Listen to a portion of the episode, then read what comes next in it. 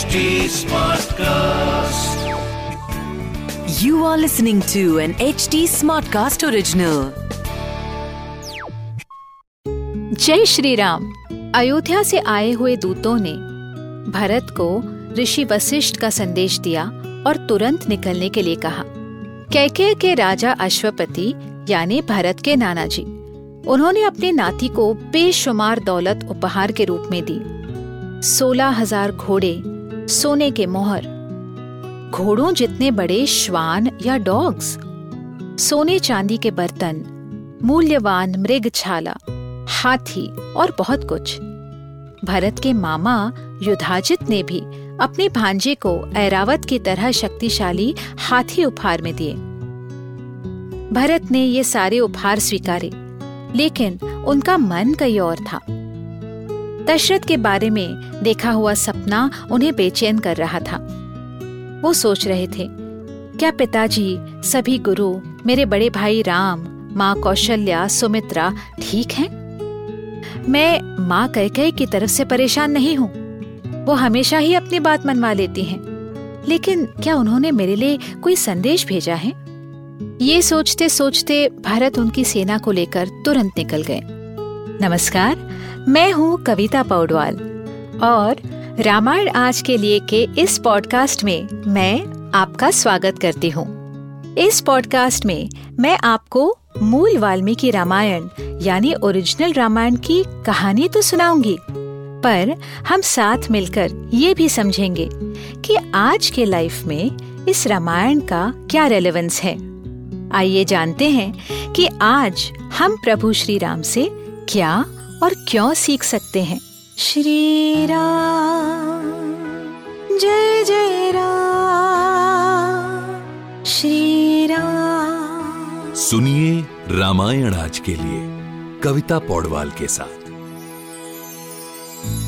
भरत ने भी बिना समय व्यर्थ किए अपने नाना अश्वपति और मामा युधाजित से विदा ली। फिर दूत और भरत अपनी हज़ारों जानवरों की धरोहर लेकर अयोध्या के लिए चल पड़े। दूत जिस रास्ते से आए थे, वो रास्ता छोटा था।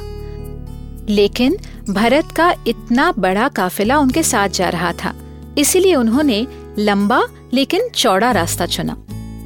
भरत ने सेना के साथ सुदामा पर्वत, रदनी और शतद्रु नदी को पार किया। शतद्रु को आज सतलुज कहते हैं, जो वेस्ट को मुड़ी थी। फिर इल्धाना, अपरा पर्वत और शल्याकर्षण उन्होंने पार की। शल्य का अर्थ है कांटा या थॉर्न शल्याकर्षण जगह उस जड़ी बूटी या उस मेडिसिनल अर्ब के लिए फ़ेमस थी, जिससे केवल जड़ी बूटी से कांटा शरीर से खींचकर निकाला जा सकता है। रास्ते में शिलावाहा नाम की भी नदी आई। शिला मतलब बड़े बड़े बोल्डर्स और वाहा यानी बहना।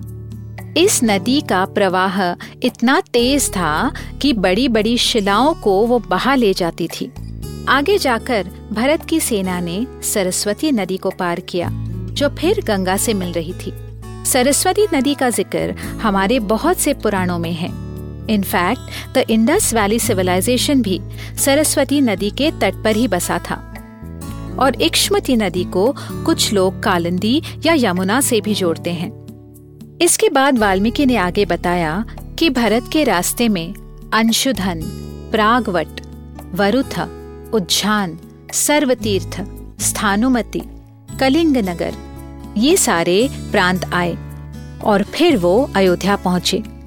जिस डिटेल में ये रास्ता बताया गया है, हम समझ सकते हैं कि Ramayana is also a lesson in the geography of that time अगर आप इस रूट के बारे में डिटेल में पढ़ना चाहते हैं तो अयोध्या कांड के सेवेंटी फ़र्स्ट चैप्टर को ऑनलाइन ज़रूर पढ़िए। ऑल्सो आपको पुराने भरत खंड का नक्शा भी कई जगह ऑनलाइन दिखाई देता है। आखिर भरत अयोध्या पहुँचे। और देखते ही उन्हें अपनी मातृभूमि के बदले आसार नज़र आए। ना ब्राह्मणों का वेद मंत्र, ना साफ़ सुथरे आँगन ना व्यापारी न बाज़ार, ना बगीचों में पक्षियों की आवाज़, न हवन, न अगरबत्ती की खुशबू, न सुबह के मंगल गीत सुनाई दिए। सब कुछ सुनसान था। भरत का दिल काँप उठा। ये सारे संकेत, ये सारे साइंस किसी के मृत्यु के बारे में बताते हैं। भरत मन ही मन में सोचता रहा। अपने साथ आए हुए अश्वपति के सारथी को उन्होंने वापस भेज दिया। आज इंद्र की अमरावती की तरह दिखने वाली अयोध्या किसी अनाथ की तरह लग रही थी। आगे की कहानी सुनने के लिए हमसे जुड़े रहिए रामायण आज के लिए के पॉडकास्ट में, जहाँ हम श्री वाल्मीकि रामायण जी के साथ सफ़र करते रहेंगे। इस पॉडकास्ट को लिखा नरेट और रिसर्च किया हुआ है मैंने, यानी कविता पौडवाल ने। इसका ट्रांसलेशन किया है श्रीमती प्रतिमा माणिक ने। प्रोड्यूस किया है दीप्ति आहूजा ने और एडिटिंग और म्यूज़िक दिया है सौरभ भोंजाल ने।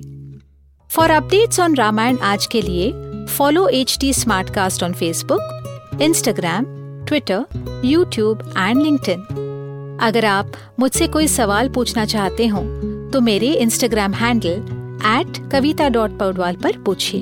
और रामायण आज के लिए की पूरी सीरीज़ सुनने के लिए log on to W W W dot H T smartcast dot com अगले एपिसोड में आपसे फिर मुलाकात होगी।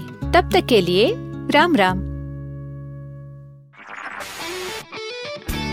This was an H T smartcast original HD Smartcast.